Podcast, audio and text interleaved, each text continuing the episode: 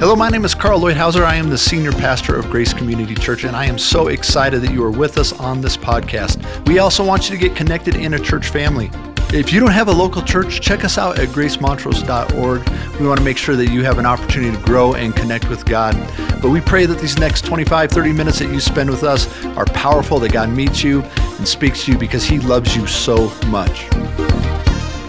All right. Hey, I just want to reiterate that those 200-some kids that come over here on a weekend, that is quite a trust that God has put in our hands. And we have quite a responsibility to pour into the future, to help them come to know Jesus. If you are not serving anywhere, I can't think of a better place to start, a better way to touch the future and to touch the world than to serve in our children's ministries. So get over there in Grace Kids and make a huge difference if you want to see the world change.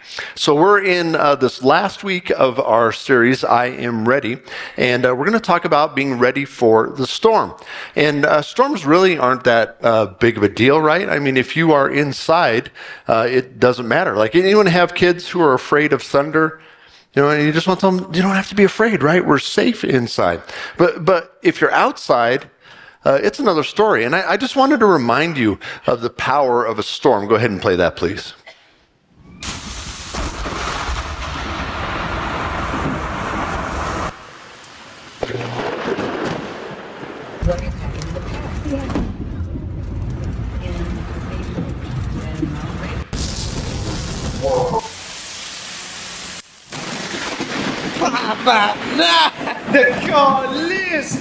It's not happenstance that Brian and Holly are.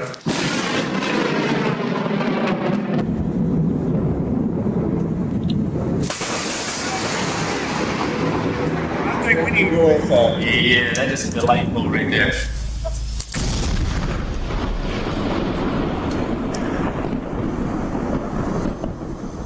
I'm pretty sure that last one was your Ray there. So. But you know, one time I was hiking on top of Wetterhorn, you know, and it's over 14,000 feet, and it just came in from nowhere. The lightning was there, and the hail was there, and you know what it was? It was terrifying. I mean, where do you go, and what do you do? And if you're ready for the storm, it's not that big of a deal. You go inside, and you're just fine. But if you're not ready, if it catches you by surprise, wow, look out. So we're going to look actually at Paul goes through a horrible, life-threatening storm. And it's actually on his fourth voyage, Acts 27, if you have your Bible. We're going to take a look at this. And so he was arrested, and he said he appeals to Caesar. They're like, okay, we're going to take you from Jerusalem, and we're going to send you over to Rome. And so he's on this ship. And so I'm going to just bring up a little map of that, because we're going to look at the whole account here in chapter 27, and you're going to see a lot of names of places. And as you do, I just want you to have kind of an idea of what's going on. So I thought this was a pretty good map here. So you see Paul, he starts over here down near Jerusalem on the far bottom right of the map, and then they go up to Sidon. They do okay there, and then around Cyprus there, they're having trouble. They're up against headwinds, and they get to Myra, and it's getting late in the season, and then they come back around the side of Crete, and that's where they're really struggling, and they come into Fair Havens, and the idea there at the bottom of Crete there is that they're going to get up to Phoenix, and from Phoenix, they'll get themselves over to Rome. But what happens after Fair Havens is there's a big old storm that comes in, and it just pushes them out to sea, and they wander around there and end up over at that island there called Malta. And eventually they get there, but that's kind of the path. I just wanted to show you that. And if you go to chapter 27, we'll just pick up with him on this journey. So it's Acts 27, verse 3. And so we're going to look at a pretty big chunk of scripture here throughout the morning. But I mean, this is like the stuff of movies. They need to make a movie of this. This is a pretty incredible account. I think it'll talk to you. So in verse 3, the next day we landed at Sidon, and Julius, in kindness to Paul, so Julius is overseeing Paul here, allowed him to go to his friends so they might provide for his needs. Remember, he's a prisoner right now. From there, we put out to sea again and passed to the lee of Cyprus because the winds were against us. When we had sailed across the open sea off the coast of Cilicia and Pamphylia, we landed at Myra in Lycia. There the centurion found an Alexandrian ship sailing for Italy and put us on board. We made slow headway for many days, and we had difficulty arriving at Cnidus. When the wind did not allow us to hold our course, we sailed to the lee of Crete, opposite Salmone. We moved along the coast with difficulty and came to a place called Fair Havens near the town of Lasea. So here we've got him coming up against these headwinds. And see, one of the things that you have to understand about life is that storms are going to come and storms are going to go. And so you are either in a storm right now, or you are heading out of a storm, or you are heading into a storm. Now, there's good things, too. I mean, there's life, and there's valleys, and there's refreshing between those things, but the storms are just a part of life. And you see that they're up against this resistance. There's this headwind. And have you ever been going through life, and you're just like, it just feels like I'm pushing against a headwind for a season now? Like financially, you ever been in a financial headwind? Like, it's just like, why do all my appliances break at the same time? Right? Probably because I bought them all at the same time when they all broke last time. I don't know, but that just happens. Or, you know, like relationally, you get into a headwind. It's like, who passed out the memo that everyone is supposed to go insane at once in my family? What? How does that happen, right? And then there's just this headwind and you're pushing. But you know, a headwind actually, if you feel like you're getting resistance and you're pushing forward right now, something's coming against you, it actually is an amazing opportunity for you. See, the first thing that you get to decide in the middle of the headwind, so, you know, the finances are pressing or the work is pressing, you get to decide, who am I going to trust in the middle of this headwind? It's a great clarifier, like to decide, okay, what am I about here? Where is my source of joy? Or another opportunity for you is how am I going to lead myself and how am I going to lead my family through this thing? What an amazing opportunity. I have a friend right now who's just moved into a significant leadership role in ministry. And it's interesting to me. You know, I'm just kind of watching and encouraging, cheering him on as he goes. And it's like as soon as he stepped into it, like all the crazies are coming out of the woodwork and like coming after him. And I'm just, I mean, I'm not laughing, but I kind of am. I was just like, that's just how it goes, right? Because it's a time for you to clarify, who are you? What are you about? What are you going to do in the middle of this storm? And so a headwind actually brings you some opportunity. I was listening to a sermon by Charles Stanley. Now, he's passed away, so it was a recording just last week. And it was, in his typical way, he says, you know, if you're comfortable and if you're complacent and if everything is going along just fine, what you need is a good problem. Like, yeah, thanks a lot, Charles. I need a good problem, huh? But a good problem is always going to bring growth, right? Because your muscles are not getting stronger and bigger when you're in bed. And so your faith isn't getting practiced. Your faith isn't getting stronger as you're just sitting there on the couch and everything's going good. And it's in that headwind that actually your faith gets to be practiced. And your faith gets to grow in the middle of that. And you get to clarify, what am I all about? What am I going to live for here? So here's the bad news. Storms are going to come. And here's the good news. Storms are going to go. The wind will change, okay? And if you're in a storm right now, listen, the storm is going to pass. I have a good friend. His name is Dave, and he doesn't live in Montrose anymore, but he did for a while. And he came into, I have a little D group. It's just men. We get together, hold each other accountable. And he came into my D group a number of years ago, and his wife of 25 years had just died of cancer. And he was... the only way I could just say, he was just dripping with grief. I mean, he was so heavy. And every time that he would come to that group, I mean, that's all he could talk about. And you could just see, I mean, he was just so weighed down. And in Psalm 73, he said that this was kind of his verse. This is what got him through, and this is how he felt. And this is really, it's a pretty accurate description of him as I remember him when I got to know him. So Psalm 73, verse 21 says, "When my heart was grieved," and boy, was he ever grieved, "and my spirit was embittered." And this is a really good description of Dave when we met him, is I was senseless and ignorant. I was a brute beast before you. I mean, he was just overwhelmed and crushed. Yet, verse 23, "I'm always with you.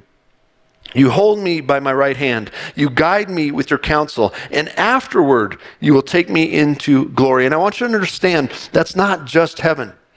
I want you to understand that you will see the goodness of the Lord in the land of the living. That you'll see his glory here.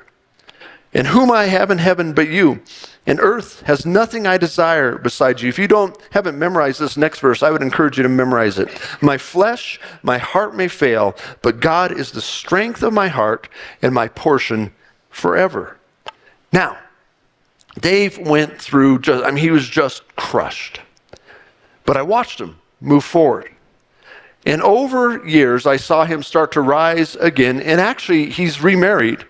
And now he's living in Hawaii with his wife. And I asked him, okay, can I tell your story? And then he sent me this text. He says, I am blessed beyond any expectation, thankful for all he has done. I am so amazed by his patience, his love, and his grace. And Cindy, that's his wife now, and I agree. Catch this. We are enjoying the best time in our lives right now.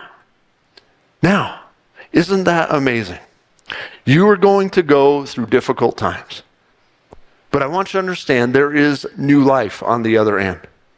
There is good times coming afterwards. All right, so you're going to go through the storm, and sometimes those storms are crushing, and you can't even stand up against them. But you will make it through, and you will find life. God is a restorer. He's a resurrector, and he brings hope in the middle of your storm. All right, let's jump back into our exciting account here and see what happens next with Paul. So I think we're on verse 9. And he says, much time had been lost. Okay, so we've been dinking around with these winds, and sailing had already become dangerous because by now it was after the fast. I loved, this isn't Paul's first rodeo. And he's been on a boat before. And you're going to see that throughout. That actually serves him pretty well, that he knows what's going on with sailing. So Paul warned them, men, I can see that our voyage is going to be disastrous and bring great loss to ship and cargo and to our own lives also. But the centurion, instead of listening to what Paul said, followed the advice of the pilot and the owner of the ship. And just a little side, if you have to decide between following Paul's advice or someone else's, go with Paul, okay? All right. Since the harbor was unsuitable to winter in, the majority decided that we should sail on, hoping to reach Phoenix and winter there. This was a harbor in Crete facing both southwest and northwest. And when a gentle south wind began to blow, they thought they had obtained what they wanted. We did it, guys. Good choice. So they weighed anchor and sailed along the shore of Crete. Before very long, a wind of hurricane force called the northeaster swept down from the island. The ship was caught by the storm and could not head into the wind, so we gave way to it and we were driven along. And as we passed the lee of a small island called Kata, we were hardly able to make the lifeboat secure. And when the men had hoisted it aboard, they passed ropes under the ship itself to hold it together. Fearing that they would run aground on the sandbars of Syrtis, they lowered the sea anchor and let the ship just be driven along. So the ship is falling apart. And have you ever been in a place where this massive storm comes, and it doesn't matter how hard you row, it doesn't matter what you do, it just seems like it's just going to take you where it's going to take you, and you just kind of have to ride out the storm. And this very thing that they're trusting in, that they're standing on, is starting to crumble beneath them. And see, sometimes that's the change that happens in these storms. Your finances just start to fall apart, or that job falls apart, or that relationship, or those people fall apart, and you're like, okay, well, now what do I stand on? What do I do now? As these boards crack below me, what do I do? Now, wisdom says, we'll see. All right? And that's a pretty good idea. I think it's mostly true. All right? So here's the old proverb. You maybe heard this before. So probably have. Okay, pretty famous. So the farmer, this poor farmer, he has one horse, and the horse runs away. And the neighbor comes over and says, oh, how horrible that you lost your horse. Your one horse, you're a poor guy. That's all you have. And the farmer says, we'll see. And then the next day, that horse comes back, and it has two wild horses with it. Now he's got three horses. And the neighbor comes over and he says, oh, how wonderful. Look at now, you didn't have any, and now you've got three. Isn't that great? And what does the farmer say? We'll see. And so then the next day, the farmer's son is riding one of the horses, trying to break it, gets bucked off, breaks his leg. Neighbor comes over, oh, how horrible that this has happened. And of course the farmer says, we'll see. And so then the next day, the military comes to conscript his son. And they say, oh, well, he's got a broken leg. We don't want him. We're not going to take him. And so the neighbor comes over and says, oh, how wonderful. Look at it. You didn't lose your son here. And he says, we'll see, right? Now, that's traditional wisdom. We'll see. And you know what? I think that's good. We'll see. We'll see what God's going to bring. We're going to see what's going to come out of there. And it's okay. But you know what? It's actually, there's something a little better for the spiritual man and the spiritual woman. You and I actually take this to a different level, because maybe we'll see, maybe we won't see. Maybe we'll understand, maybe we won't understand. Maybe you're going to know why it happened. Maybe you'll have no clue for the rest of your life. Is it good or bad? Maybe you'll never know. Maybe you'll see. But this is what the spiritual man, this is what the spiritual woman says in the middle of those difficulties. It's not, we'll see, it's, I'll trust. See, we've got a whole different level of going through our storm. We have a whole different source here. And in the middle, yeah, okay, maybe we'll see. But if I see or not, I'm going to trust. I'm going to trust my God. And I'm going to trust that what I'm going through, God knows. And I'm going to trust that God always helps. And I'm going to trust that God protects. And I'm going to trust that God always, always works. Romans 8:28. He is always working for us. And God is strengthening me. I'm going to trust that. And God, I trust that God is shaping me. And I trust that God blesses things back to me. And He restores me after I go through these difficulties. And if we see or not, doesn't matter. Listen, we're going to trust. That's how we go through storms. And your storm, listen, it will bring change. But you're ready. You're ready for any storm that comes, because you know where your trust lies. You know where to look in the middle of it. You know how to go through change. And not all change is good, and not all change is bad. And I think about Dave, and my friend, and his, you know, he used to talk a lot about, well, it's a new normal. He learned that in GriefShare, trying to learn this new normal. And every time he said it, you can just tell that the new normal was horrid. You know, the new normal was unbearable. But he has a new normal now. And now actually it's pretty good. And see, God's got, you know what He has for you on the other side of your storm? Pretty good. Not just pretty good, great. He's got wonder and life. He's got freedom. He's got hope for you. That's who He is. But unfortunately, sometimes it's on the other side of the storm, right? All right, let's see what happens to Paul now in our riveting tale. So let's get over to 18, verse 18, where we left off. And it says, we took, such a violent battering from the storm that the next day, we began to throw the cargo overboard. Okay, things are getting serious. On the third day, they threw the ship's tackle overboard. You know you're in trouble when the things that you're used to drive the boat and help the boat are just like, well, get rid of them with their own hands. When neither sun nor stars appeared for many days and the storm continued raging, we finally gave up all hope of being saved. And after men had gone a long time without food, Paul stood up before them and said, "Men, you should have taken my advice not to sail from Crete." See, even Paul can't avoid saying, "I told you so" there. "Then you would have spared yourself this damage and loss. But now I urge you to keep up your courage, because not one of you will be lost. Only the ship will be destroyed. Last night, an angel of the God whose I am and whom I serve stood beside me and said, 'Do not be afraid, Paul. You must stand trial before Caesar. And God has graciously given you the lives of all who sail with you. So keep up your courage, men, for I have faith in God that it will happen just as He told me. Nevertheless, we must run aground on some islands.'" Two powerful lines right there. I have faith that it will happen just as God told me. But that's interesting. He says, but we're going to hit the sand. It's coming, right? And one thing you have to understand, there is purpose in every single storm. And I'm not saying that God sent every storm. I'm not saying that God did it to you. But you can find purpose no matter what you face. God always has a purpose. And see, in the storm, since God always has a purpose, you always stand on the promise. That's pretty good. I'm going to say that again. Since God always has a purpose, you always stand on the promise. And Paul had a promise. He's like, I can't die in this ocean.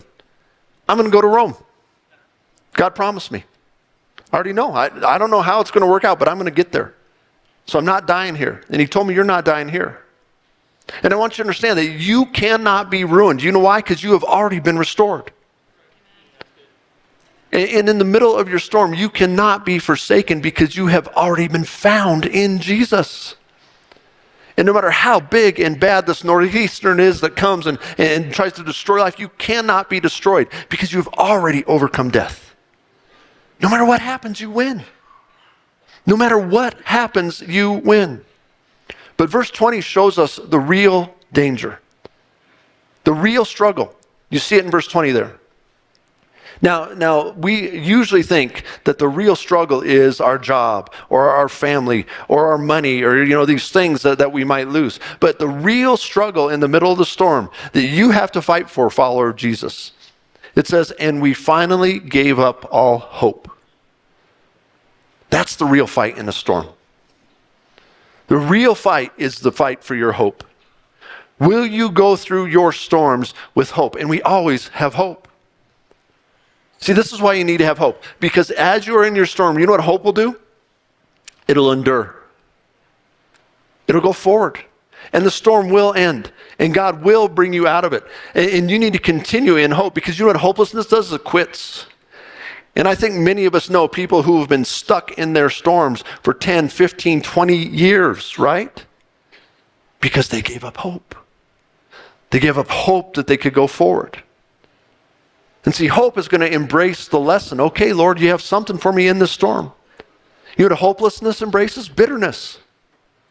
And if you're going to embrace bitterness, you might as well just take concrete and just put it around your body, especially your heart, and just stay there, because nothing's going to come in and nothing's going to come out. You're just going to be full of bitterness.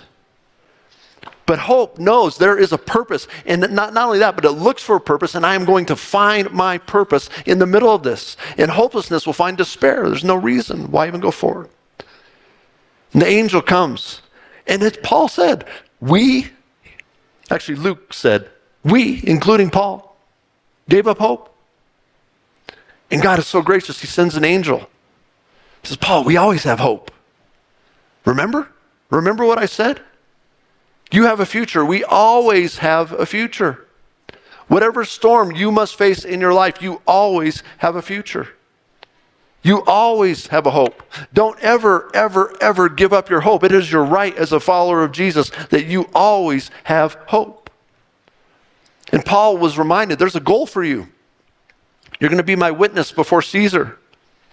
You know, a cool thing about it is that on top of that then, because of the storm, he gets to go minister in Malta for about 3 months, heals a guy, brings the gospel to a new place. He gets bit by a snake and it doesn't do anything to him. And God even uses this detour in the middle of it. So right now, if you see the storm building, if you're in the middle of the storm, listen, this is what you do, is you keep your eye on the goal. And let me give you a goal. Okay, in the middle of it, you see him and you see you. See, the goal is him and you. And what I mean by that is his glory, your growth. That's what we're doing. No matter what we face, his glory, your growth. I have a number of friends who have either passed from terminal disease and illness or are in the middle of it right now. They're facing it right now. And it's just been amazing to watch a number of them say, just going to make sure he gets the glory. Lord, would you just use this to bring glory to your name. And in the middle of it, bring my growth. Whatever you want to do in me, God, go ahead and have your way. And listen, at the other side of this, there's a new job. There's a new place. There's a new way for your finances. There's new relationship and connection. There's new community, okay? But in the middle of it, the home base is always his glory, my growth. You're going to get to all that other stuff, but as you write out the big thing, his glory, my growth. All right, let's see what happens here to Paul now. I think we are in verse 27. So on the 14th night, we were still being driven across the Adriatic Sea. When about midnight, the sailors sensed they were approaching land. They took soundings and found that the water was 120 feet deep. A short time later, they took soundings again and found it was 90 feet deep. Fearing that we would be dashed against the rocks, they dropped 4 anchors from the stern and prayed for daylight. In an attempt to escape from the ship, the sailors let the lifeboat down into the sea, pretending that they were going to lower some anchors from the bow. Then Paul said to the centurion and the soldiers, unless these men stay with the ship, you cannot be saved. Now, what I think is going on right there is like, hey, we need a crew to get through this right now. Don't let them go, and don't let them bail on us. So the soldiers cut the ropes that held the lifeboat and let it fall away. And just before dawn, Paul urged them all to eat. For the last 14 days, he said, you have been in constant suspense and have gone without food. You haven't eaten anything. Now I urge you to take some food. You need it to survive. Not one of you will lose a single hair from his head. Isn't it good sharing the promise with others? And after he said this, he took some bread, gave thanks to God in front of them all. Then he broke it and began to eat. Listen, they were all encouraged and ate some food themselves. Altogether, there were 276 of us on board. And when they had eaten as much as they wanted, they lightened the ship by throwing the grain into the sea. Now we have refuge and we have a shelter in every single storm. And what the sailors did is what many of us try to do is that they want to take matters into their own hands. And they're like, come on, let's save ourselves. Let's get in this boat and get out of here. And one of the things, if you talk to Calvin or I, in the middle of, if you're going through a crazy, difficult time, one of the things you'll probably hear one of us say is, okay, don't make any big decisions right now.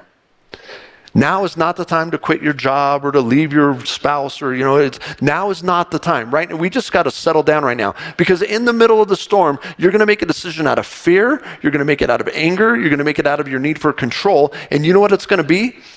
The wrong decision. Because nothing born out of fear is ever good, right? It's all born out of love. It's all born out of faith here. So it's almost always the wrong idea in a storm to like make some radical change. And so they are like, well, quick, get in the lifeboat. Wrong decision. So we look to the Holy Spirit. Okay, Holy Spirit, how do you help me go through this? And you let peace be your guide. All right, I have God's peace about this. Now we'll move forward in this. And then I love this, that Paul lets them in on refreshment. And he brings refreshment to them. And some of you, you are in a storm right now. And I've got some great spiritual advice for you in the middle of your storm. Are you ready? Eat something. Just eat something right now, okay? Now, you see right now, the time for you, it's way too precious for you to not pray. You're way too busy to not pray. You got way too much going on to not come in and just get some spiritual sustenance. And you have way too much anxiety in the middle of this to not come and just worship. Too anxious to not worship. And it's bearing down on you too hard and isolating you way too much for you to avoid fellowship and connections with others. You know, it's in the middle of storms that we go and we isolate, we push ourselves to the side, and we need the exact opposite. Now is not a time to trust your feelings or your comfort. It's just to take the nourishment and the refreshment that you know you need. And God is so gracious. The eye of the storm, it often offers some amazing connection with Jesus. I mean, have you ever experienced that? Like, oh man, that was horrible. I would never want it again. But boy, my walk with God, the presence of Jesus was just so thick. And I know there's sometimes in storms, it's like there's just wind. You can't see him anywhere. And you just have to trust and know that he's there. But there'll be moments where you have this refreshment and don't miss this sweet, sweet time where you get to get close with Jesus and connect with him like you never have at any other time in your life. Don't waste the opportunity. And you can have peace in every single storm. And do you know where it's found? In the eyes of Jesus. I'm just going to look to you, Lord, in the midst of this. I'm just going to look at you. I'm just going to be with you. You are my shelter. You're my safety. You're my refuge, my high tower in the midst of it. What an opportunity to learn to trust, to follow. What an opportunity to learn to be near. All right, let's see how it ends. So in verse 39, when daylight came, they didn't recognize the land, but they saw a bay with a sandy beach, where they decided to run the ship aground if they could. Cutting loose the anchors, they left them in the sea and at the same time untied the ropes and held the rudders. Then they hoisted the foresail to the wind and made for the beach. But the ship struck a sandbar and ran aground. The bow stuck fast and would not move, and the stern was broken to pieces by the pounding of the surf. And the soldiers planned to kill the prisoners to prevent any of them from swimming and escaping. But the centurion wanted to spare Paul's life and kept them from carrying out their plan. You know, one of the things that I've noticed is that when we go through difficulties, isn't he gracious sometimes just to put that right person there? It just kind of helps us out. I've seen friends go through court, go through difficult times, and God just gives them like the right lawyer, the right judge, the right person who helps them through the storm. He's watching out for you, okay? And he ordered those who could swim to jump overboard first and to get to land. and the rest were to get there on planks or on pieces of the ship, and in this way, everyone reached land in safety. Now, I think it's significant that the thing that they were hoping and the thing that they were trusting, it was breaking apart, and it had to break apart for them to ride it in, right? Now, if God said you're going to make it, you're going to make it. In Scripture, you know what it says? You're going to make it. He's going to see you through. He's going to deliver you. He's going to walk you through. You're going to walk through the fire, but you will not be burned. You'll come through the waters, but they will not overtake you. And will you go in the fire? Yes. Will you go through the water? Yes. But you're going to make it. This guy, maybe you've heard of him. His name is Roy Sullivan. Worked for the Park Service for his career. One day he was out over by this metal thing. I don't even know what it was. And lightning came and boom, and it hit him. And you can see right there in his hat. And that was the first time. And then the second time he was out working and he got hit by lightning again. And then knocked him down and it singed off his eyebrows and it burned his watch. But he was okay. And then he got hit by lightning a third time. And then a fourth time. And then a fifth time. They got hit by lightning a sixth time, and he holds the world record because this guy has been hit by lightning 7 different times, one time in his own garden. And by the way, his wife got hit by lightning once too. What on earth is going on, right? Now, you have a 1 in 10,000 chance that you're going to get hit by lightning, all right? Now, his odds go up a little more because of his profession, but the chances of you getting hit by lightning 7 times is 1 in 10 to the 28th power. 28 zeros, that's the chances of getting hit 7 times. I don't know what the chances are of surviving it, but here's what I know. Lightning is not taking Roy. Right? That's not the way he's going. And if God says you're going to make it, you're going to make it. The word says that you're going to make it. When it's all said and done, you will make it. You will be more than a conqueror. And when the time is done, listen, there is nothing to fear. And you know what? The storm, it may take some things from you. It may take some things. But only you can allow it to take your hope. That belongs to you. Only you can allow it to take your faith.